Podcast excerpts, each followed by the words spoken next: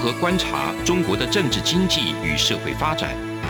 世界各国又是如何看待中国的影响力？而两岸间有哪些焦点议题与新闻事件？深入解析，多面向的透视中国。欢迎收听《这样看中国》。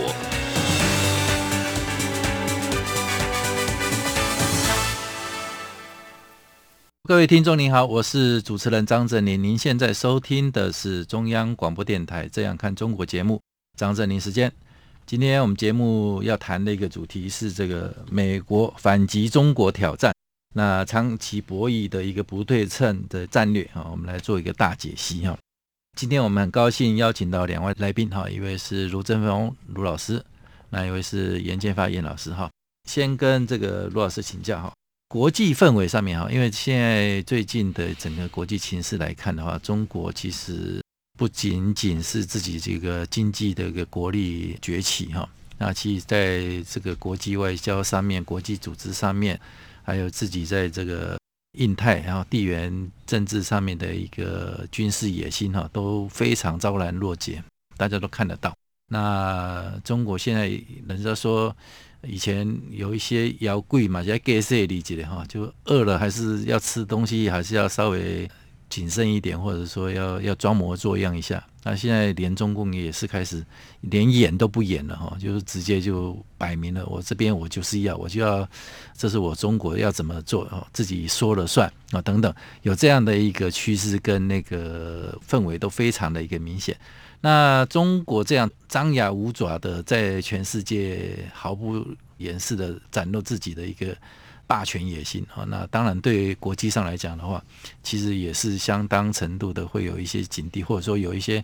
你说吹哨者的一种声音出来，也有可能啊，也是可以这样来看哦。那我们举一个例子来看就好，德国。德国这个梅克尔政权其实向来就被视为比较亲中啦，或者说呃跟中国走得比较近的一个政权哦。那他们经济上面可能也是相当程度需要中国市场，或者说有一些合作等等哦。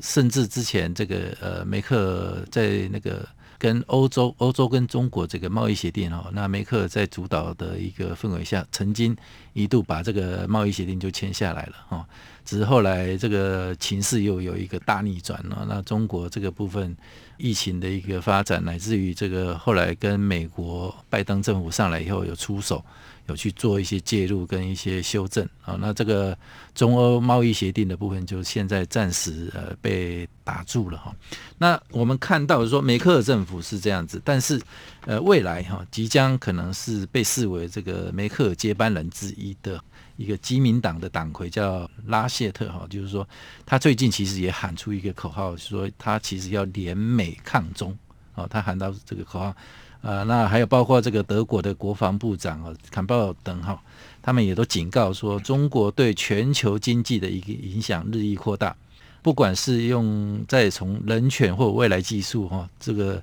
层面来看，都是已经涉涉事在其中了哈，所以这个部分就是说。感觉不一样啦。那中国好像当初在这个也试图在外交上也要分化这个欧盟跟那个美国之间的一个关系啊，他也有想各个击破的一种策略跟战略，他其实也做了这方面的一些动作。那现在看起来，拜登政府上来以后又重新调整，跟之前因为川普之前跟欧盟也处的不是这么一个理想，两边有一些意见上的一些不合，或者是。川普有很多事情自己想到就做了，他也不会去跟盟友那边去考量到等等。卢老师，你怎么看这个中国哈在目前的一个状态，还有全世界对中国的一个围堵、包围啊，乃至一个策略联盟的一个状况会是怎么样发展？我就延续刚刚主持人谈到的这个欧洲来讲，欧洲召开外长会议，这个外长会议的最主要的议题就是中国，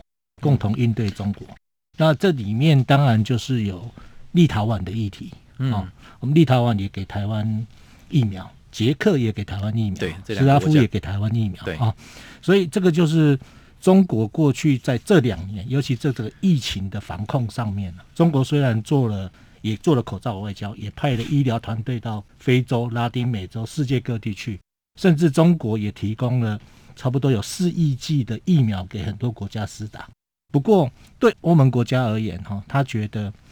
中国一直在中东欧哦，欧盟在这个九零年代苏联解体以后的这个东扩哦，是要把欧盟的价值、民主啦、法治、人权的这种价值扩散到欧洲的核心边缘地区。但是中国又在中东欧这些比较落后的国家。去帮助“一带一路”，去帮助这些国家基础设施，甚至收买当地的政治人物，收买当地的这些企业家、媒体，去帮中国发音发声。所以，欧盟其实在过去两年也主张说，如果中国要求我欧盟要遵守一个中国政策，中国应该遵守我们欧洲的一个欧盟政策，一个欧洲政策。好，这是欧洲地区。对。那我们看到过去这二零一八年以来，中国跟澳洲也是。澳洲以前一直屈服于中国给他买的大量的这些稀有物矿矿产，所以澳洲就不会对中国有什么敢言敢怒的话。但是这几年又不一样了，对，对它的进口的这些牛肉也好，农产、农畜产品，或者是红酒也好，对，也都制裁。好，所以你看那个澳洲加入那个四国安全对话，对，而且用透过。跟美国啦、纽西兰这些英国的五眼联盟，嗯、哦，对这个疫情防控都在进行合作。那美国其实，在蔡总统上来以后，大陆拿走台湾的中南美洲邦交国，嗯，拿走了非洲，我们现在剩下一个啊。哦嗯、美国开始出现台北法案，然后帮台湾在中南美洲维护邦交，嗯，然后让台湾的。海岸巡防队跟南太平洋岛国有一些合作，嗯，然后又把澳洲拉进来，把日本拉进来，这个都看得出来，就一步一步的，就是在建立一些类似，虽然是强调的是天然灾害救助、人道的援助，但是都是往更正向的或是更正式的这种军事合作的方向去演进了。嗯，那这部分其实如果这些国家。都没有感受到是中国给他们有一些高压的这种压力，让他们反弹。嗯，美国要帮助台湾维护邦交，其实也没有那么容易就成功。嗯哼，所以全世界在这一两年，尤其这个疫情的出现以后，对中国的认识，我觉得是更为清楚，而且更进一步的强化。嗯，所以全世界现在看得出来哈，就是包含中国的用渗透的，我们以前讲说叫瑞士力嘛，哈，嗯。收买，然后用海外华人的这种动员，嗯、哦，影响当地的民主选举。嗯哼，透过这样去渗透，也都让很多民主国家觉得中国其实在骚扰或是在干扰这些国家的民主的这种发展。嗯哼，所以这其实都必须要细腻的去观察，我们才看得到。嗯、哦、嗯，那美国慢慢的哈、哦，在更多的重要的场合邀请台湾驻美的代表出席，然后。川普在过去在四年任内，在联合国的大会里面，直接就呛习近平，直接就呛习近平要介入他的其中选举，嗯，对他的连任造成困扰。对，那我们也期待九月二十五号左右，拜登上来以后，应对这个新阿富汗的局势，嗯啊，应对这个疫情的缘起的调查，面对的这种你打击这种，比方说我们刚刚提到的，就是中国的这种。大的这种科技的这种企业哦，嗯，对于这种网络安全或是对于气候变迁的议题，他们怎么样的攻防，嗯，都可能会在联合国的这个大会里面会再更进一步的铺路，嗯嗯，哦，那这就会让欧洲国家、让印太地区的国家，哦，让美国跟他理念相近的这些同盟国或是伙伴国家，就更清楚的要选边，嗯，哦，要站在美国。或是要站在中国，那我刚刚提到，拜登延续的川普去围堵中国，或者是制裁中国，不愿意让美国的企业家去投资跟军方解放军产业有关的这种技术，然后要重挫中国的经济发展，要重挫中国的军事雄心，要阻断中国要拿下台湾的这样的一个军事侵犯的野心。嗯，这都都是可以看到，尤其日本慢慢的。会有更多支持台湾的声音出来，都是这样的一种效应啊。嗯、哼那习近平从二零二零年到今年二零二一年都没有出访，嗯，但是在过去的十几年来，他中国不管是胡锦涛或是习近平，都是全球出访频率最频繁、嗯，访问国家最多的元首。对，但是人家拜登在六月已经去了欧洲，嗯，他的副总统贺锦丽已经到了新加坡，到了越南，嗯，所以你可以发现，今年习近平会不会到十月去罗马出席这个 G 二十的峰会？先是 G seven，G seven，然后已经讲说不参与、不出席了，对因为怕说出席的话，呃，没办法跟这些国家元首来做一个。对话啊，然后或者是啊，不是 G seven，那一个 G 二十啊，对，所以然后就是这个怕说到时候你双边国家除了一个大会以外，双边国家的一个对话也是一个可能性的一个发展。那目前的状况是很多国家对这个中国这边比较排斥啊，对你去，所以这个就会变成是中国的这种国家领导人。在国际上享受这个聚光灯的这种媒体的这种聚焦的机会也都跟以前不一样。对，那还还有可能说你去了还被洗脸，或者说你疫情现在还是大家都会讲说是你们制造出来的啊，就中国，所以这部分你你又无法交代，交代不清楚啊。那你现在国际的氛围又感受了到那个很多敌意啊，所以那个 G20 的你这个场合，你到时候。你去的话，可能就对习近平来讲的话，他可能会比较难下台了，哈，就是说面子上也比较难看，哈，所以这个部分呃有这样的一个考量了，哈。那节目就先进行到这一段，我们接下来会再请这个严老师再继续为我们再做一个分析。从两岸、国际、历史、文化与财经等角度透视中国的，这样看中国节目。每周一到周五晚间九点三十分到十点，在中央广播电台播出。如果您对这样看中国节目有任何收听想法或意见，欢迎寄信到台北市北安路五十五号，也可以透过电子邮件的方式。节目有两个信箱：二零二零 at rti 点 org 点 tw，或是二零二零零二零三。news at gmail.com。再次谢谢听众朋友们的收听与支持，请持续锁定每周一到周五晚间九点三十分到十点播出的《这样看中国》节目。各位听众您好，我是主持人张振宁。您现在收听的是中央广播电台《这样看中国》节目，张振林时间。接下来我们来继续讨论一下。刚刚因为卢老师有提到啊，特别一个很重要的议议题啦，它也持续在发展，也也是我们关注的一个重点啊，那就是中国推这个“一带一路”的这个政策。那“一带一路”是其实也相当程度是花了很多中国的一个国家的一个资源。那他是去很多国家去做一些呃基础建设的一个合作，呃，有些是用这个协助的方式、合作的方式，有一些是用贷款的方式，低利啊、无息啊等等这样的一个政策在推动啊。那显然，其实这个对很多国家来讲的话啊，那有有一些国家财力不是这么好，或者说它的资源比较有限，对中国这样的一个动作来讲的话。他们是蛮欢迎的，之前很受欢迎，然后也非常的那个投入哦，跟中国合作。当然，期间也陆陆续续也有一些国家出现一些问题，然后有一些合作的一些计划也都踩刹车等等。但是，光是目前的状况来讲，其实它的一个大框架“一带一路”还是在进行式当中啊。那这个部分最近也有一些呃声音都出来了，包括美国是不是应该也要参与其中这部分哈？那当然透过了一个模式，可能是国与国之间的一个介入，或者是用一种国协或者说一些区域联盟的一个合作的方式去介入去了解，这是一种面向。另外一个面向就像欧洲，欧洲他们目前也开始提出一个，刚刚陆老师有讲这个他们欧洲联盟的一个外长会议里头。他们有提出一个，为了要制衡中国“一带一路”的那个策略哦，他们也要推出欧盟版的一个基础建设计划。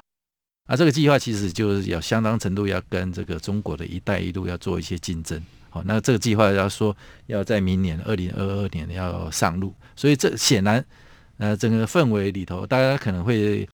意识到这个中国的一带一路的一个策略是相当的一个有一些芒刺在背那种感觉。所以开始有一些反制的一个动作，颜老师你是怎么来分析？我想这个可以从两方面来看，一方面就是一种氛围安全感的问题，第一个就是方法手段啊。嗯哼，其实呃，“一带一路”是二零一三年九月跟十月分别提出来，在中亚跟印尼提出来。嗯，那这个为什么会提出这个做法？它主要有其实很多理由，但是基本上可以分成两两个大理由。嗯，一个就是奥巴马从这个提出所谓的重返亚太到再平衡，嗯，其实就是要围围堵中国，嗯哼，因为这个布希在二零零一年进入阿富汗，二零一三年进入伊拉克，把美国的整个国力套套牢在里面，嗯哼，他发现亚洲、亚太地区或者印度这这个地方都被空掉了，被被中国这些吃掉了，嗯，所以他需要需要回防，嗯，所以其实从亚太再平衡，亚太重返亚太，亚太再平衡，其实就是对。中国这个所谓四海一洋的围堵，嗯，黄海、东海、台海、南海以及这印度洋，印度洋，其实那时候就已经建构出来了，嗯。那“一带一路”是二零一三年提出来，就是说他发现习近平发现，如要突破这个哈，这美国的这个霸权不容易，嗯。中国的做法是这样：一方面抱住美国，吸美国的血；嗯、一方面再从跟其他开发中国家结盟。来乡村包围都市，嗯，他“一带一路”就是这个做法，嗯。可“一带一路”还有一个问题，就是说它是因为中国产能过剩，嗯，很多产能过剩，包括像办奥运啊，这个上海世博等等，还有大开发啦，这些机器还必须要运作，可是没没有公司可以做，所以他就去给这些开发中国家，哦，就“一带一路”这些国家，给他一些承诺，哦，借钱给他。然后再包计划就回来做，嗯，让他国营事业有事情做，嗯哼。但是因为中共他的做法通常都是以我为主，对我有利，嗯，他比较不会想到互惠，嗯，虽然他表面上讲互惠，其实他不考虑别人的关系，嗯，好，所以这些过剩的资金、过剩的产能到别人国家去弄，刚开始是两边有利吧，嗯，因为都可以拿到钱，嗯，可问题是说，那你接下来在做以及维持的时候。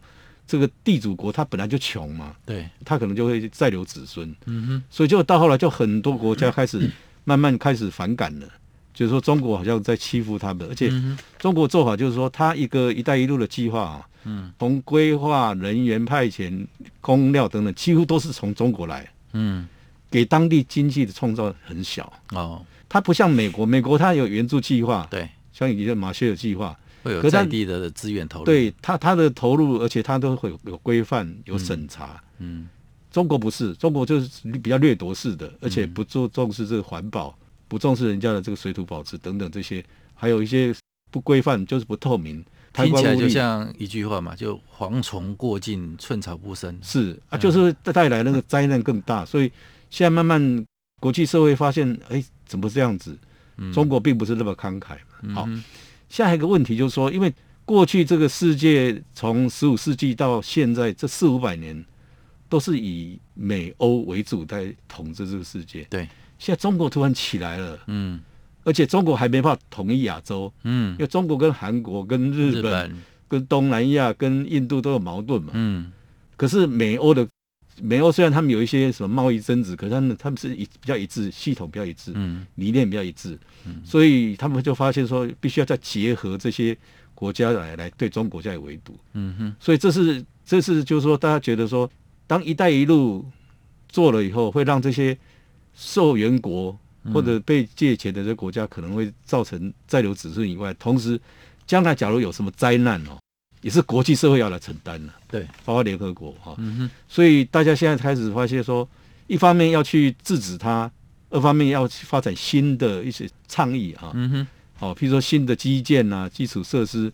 来保护、来互惠跟盟国互惠，压制来对抗这个“一带一路”。同时呢，他也希望说，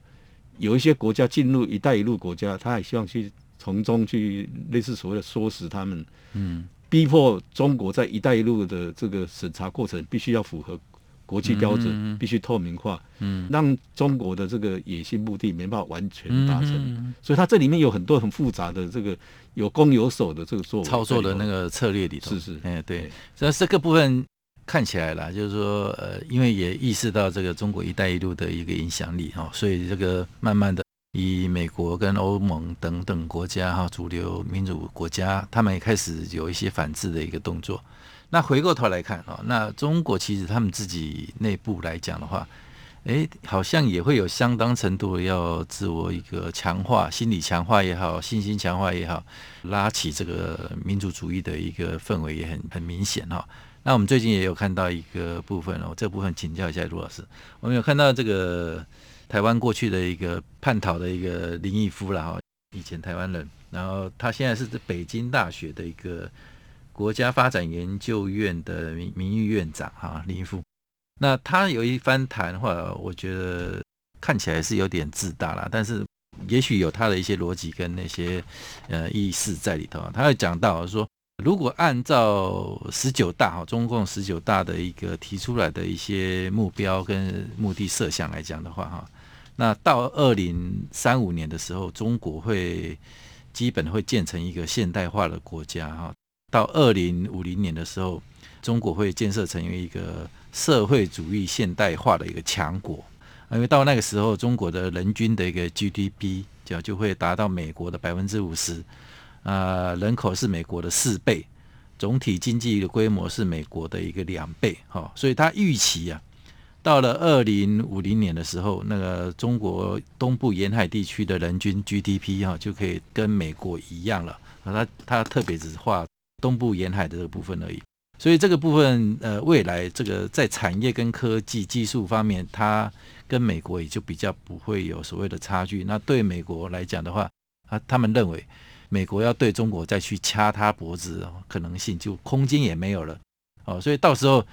呃，讲一句话，生米煮成熟饭，哦，那就他举一个例子啊，像以前早期那个中国的那个经济啊，超越日本的时候。一开始日本以前对中国也是指指点点啊，或者说态度强硬啊等等。那等他经济超越日本以后，然后后来日本要需要仰赖中国经济的时候，日本就乖乖的了，就不再对中国指指点点这样子的一个态度。那相同的模式，他套用在美国身上。然后他认为说，林毅夫的逻辑是认为说，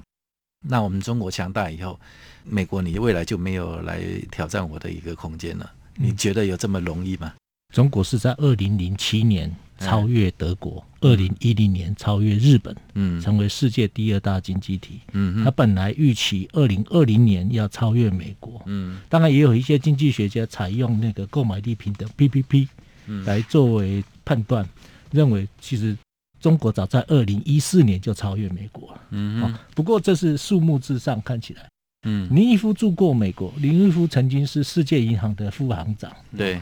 中国也派他，事实上是台湾宜兰人。是，那从金门去了大陆以后，大陆把他送到芝加哥大学读经济系。嗯，那其实他在美国有长期生活的经验，他知道美国的生活，美国的这种、嗯、这种经济，还有这种整个社会的这种水平啊。嗯。不过我觉得他这种说法都太直接。嗯。他的二零五零年其实就是习近平讲的第二个一百年。对，第二个一百年。我们今年看到他。中共建党一百年，嗯，啊，去年是国家建立七十年，啊，二零四九就是实现两个一百年，就是中国梦，就是中华民族伟大复兴了。嗯，所以其实这个样的说法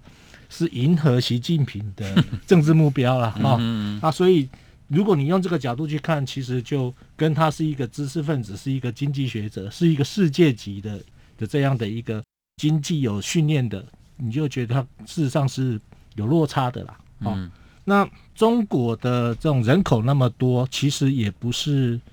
也不是就一定是会造成，就是不不见得就是中国的资本。正资本，哎，对，因为你人口多，你自然而然的你的教育成本、你的社会成本，嗯，好，那我刚刚说的，美国开始采取重挫中国的经济发展、军事发展的这种手段以后，嗯，中国的。科技如果没有办法追赶上西方国家的这种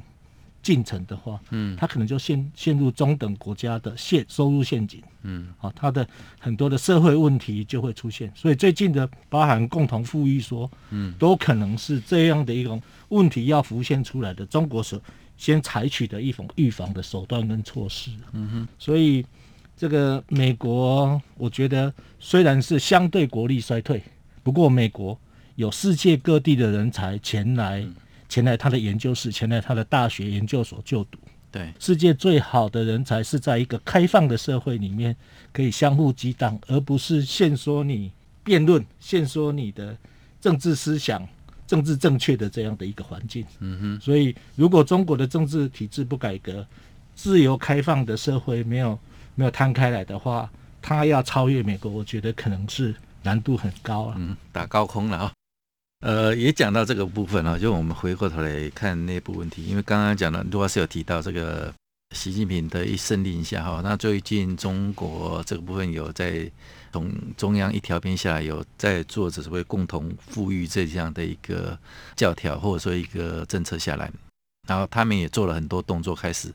从一些企业的一些呃用查税啦，或者说用禁止你去其他国家 IPO 啊哈等发行等等。开始做一些前置的一个手段，那也有人说在分析或嗅出一个味道。那中国采取这些动作是不是象征哦？我请教严老师，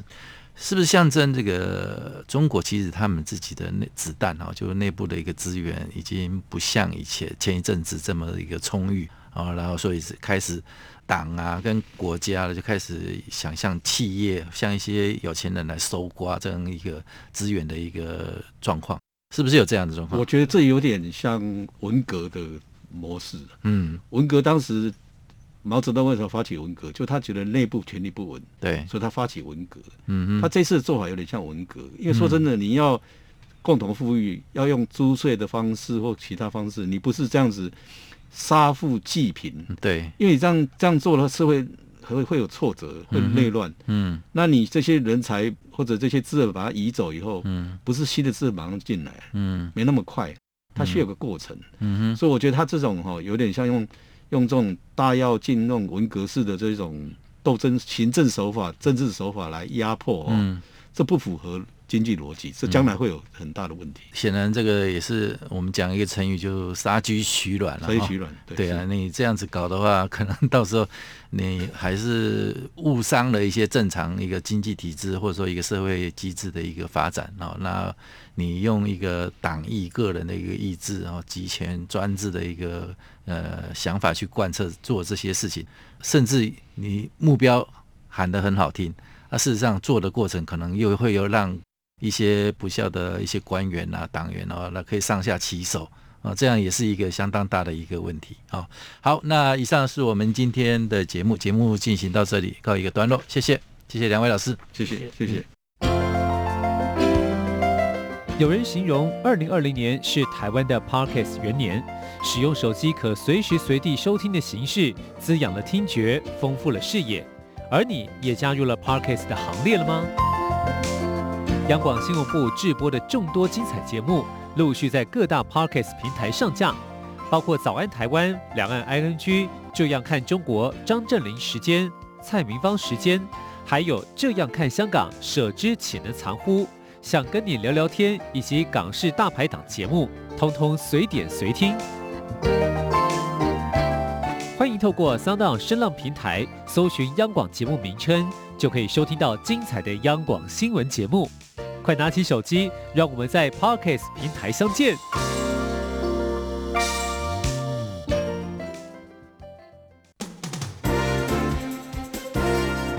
从两岸、国际、历史、文化与财经等角度透视中国的《这样看中国》节目，每周一到周五晚间九点三十分到十点在中央广播电台播出。如果您对《这样看中国》节目，有任何收听想法或意见，欢迎寄信到台北市北安路五十五号，也可以透过电子邮件的方式。节目有两个信箱：二零二零 at rti 点 org 点 tw，或是二零二零零二零三 news at gmail.com。再次谢谢听众朋友们的收听与支持，请持续锁定。每周一到周五晚间九点三十分到十点播出的《这样看中国》节目。